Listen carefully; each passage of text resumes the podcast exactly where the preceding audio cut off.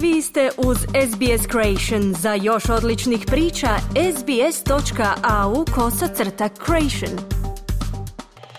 Vi ste uz SBS na hrvatskom jeziku, moje ime je Mirna Primorac. Program nastavljamo osvrtom na vijesti izbivanja koja su obilježili protekli tjedan u Hrvatskoj. Evo što danas možete čuti. Prosvjed seljaka neizvjesnog ishoda. Sabor prihvatio državni proračun. Premijer zadovoljan stopom inflacije. Europski novac ponovno u Hrvatskoj. Osoba tjedna Ana Lemić. O naglasima tjedna s Klarom Kovačić, našom suradnicom iz Zagreba, razgovarala sam malo prije početka našeg današnjeg programa. Dobro jutro, Klara.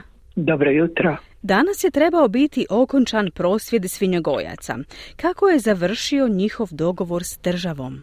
Ni nakon devet dana provedenih u traktorima na cesti ne zna se je li prosvjed okončan, što je doista zanimljivo za obje pregovaračke strane, za svinjogojce i za ministarstvo poljoprivrede, odnosno državu.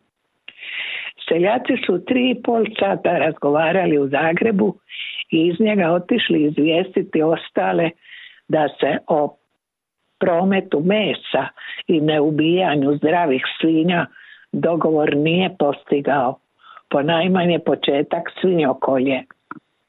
Tražili su da počne danas, prvog dana prosinca, a država traži da to bude 14. prosinca kada će se objaviti rezultati borbe protiv afričke svinske kuge koja je, tvrdi, potpuno suzbijena. Nema novih slučajeva, a vlada uvodi i dodatne mjere obeštećenja za bolesne i eutanazirane životinje i potporu za kupnju zdravog mesa kako bi se običaj svinjokoje održao. U toku je dogovor prosvjednika.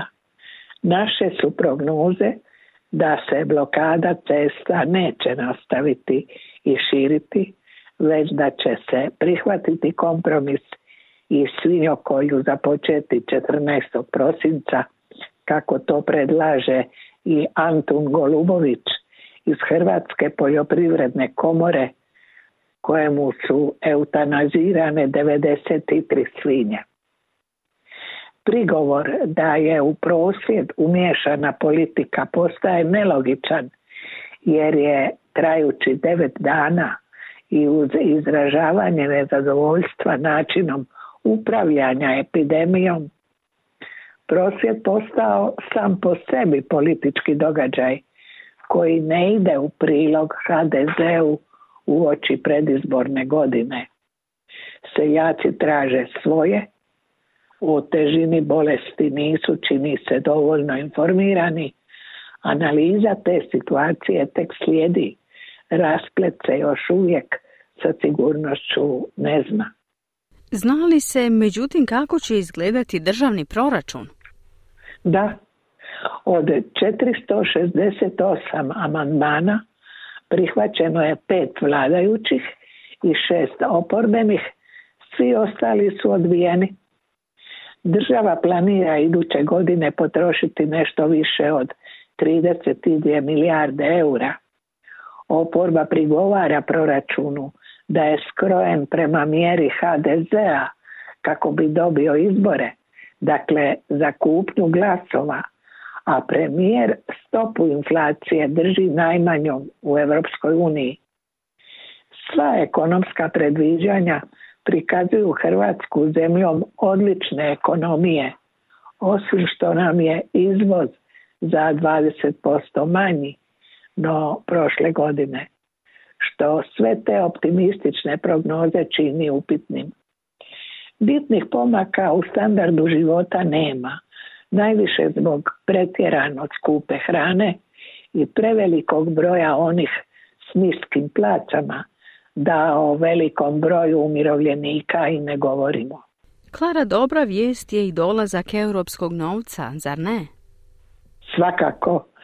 Stiže nam 700 milijuna eura europskog novca za oporavak i otpornost. namijenjen je reformama zdravstva, znanosti i gospodarstva. To je već treća rata upućena Hrvatskoj, ukupno 2,9 milijardi eura. Premijer planira u travnju zatražiti četvrtu ratu. Ako ništa drugo, ovaj je novac dovoljan dokaz koristi od ulaska u Europsku uniju, koja tako pomaže siromašnima u koje još uvijek, nažalost, spadamo.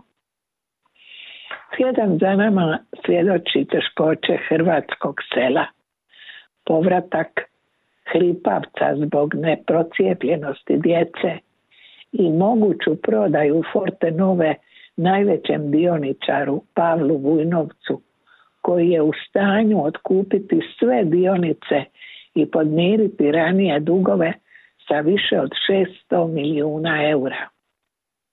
Time se Forte Nova rješava stiska ranijih ruskih dioničara, a oporba tvrdi kako Vujnovac postaje gospodar Hrvatske.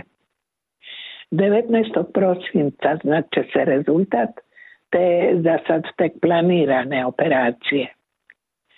Živimo uzbudljive trenutke. Izborna godina ubrzava i ekonomske, ne samo političke procese. Prosinac postaje izuzetno zanimljiv. Klara, zašto je Ana Lemić osoba tjedna?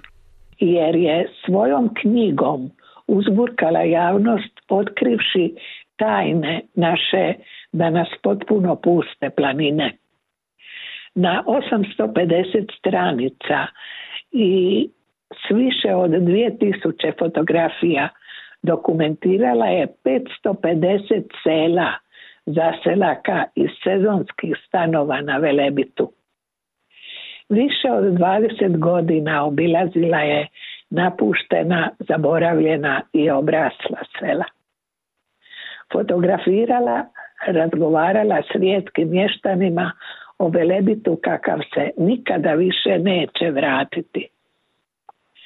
Ravnateljica Gospičke gimnazije i profesorica matematike i fizike zaljubljena u svoju liku, tek nakon odlaska u mirovinu odlučuje otkriti sebi i drugima planinu Velebit. Učinila je ono što do sad nitko u Hrvatskoj nije, ni jedna institucija, ni jedna skupina znanstvenika. Za Hrvatsku koja demografski propada bilo je to pravo otkriće. Za ličane, vrelo zaboravljenih, pradavnih uspomena, planinarima i zoolozima nebrušeni dijamant.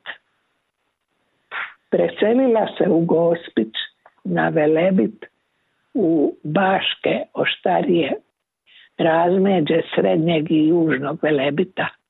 Otkrivala ga izvan planinarskih staza, istraživala najviše vrhove, a od 50 tisuća fotografija izdvojila tek dvije za knjigu. Sela i stanovi na Velebitu, svjedočanstva života od nastanka do nestanka, poduži je naslov knjige koja je doživjela i drugo dopunjeno izdanje. Prvo izdanje je razgrabljeno, za drugo su se skupljali novci. Politika je u tome sudjelovala na njoj neprihvatljiv način, no ugledalo je svjetlo dana.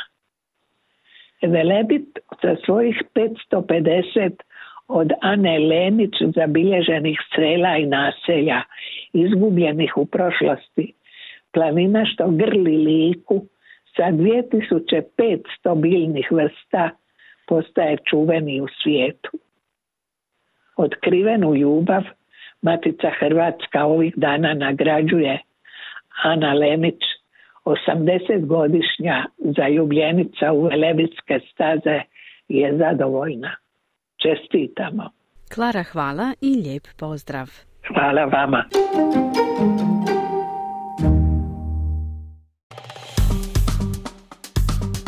Kliknite like, podijelite, pratite SBS Creation na Facebooku.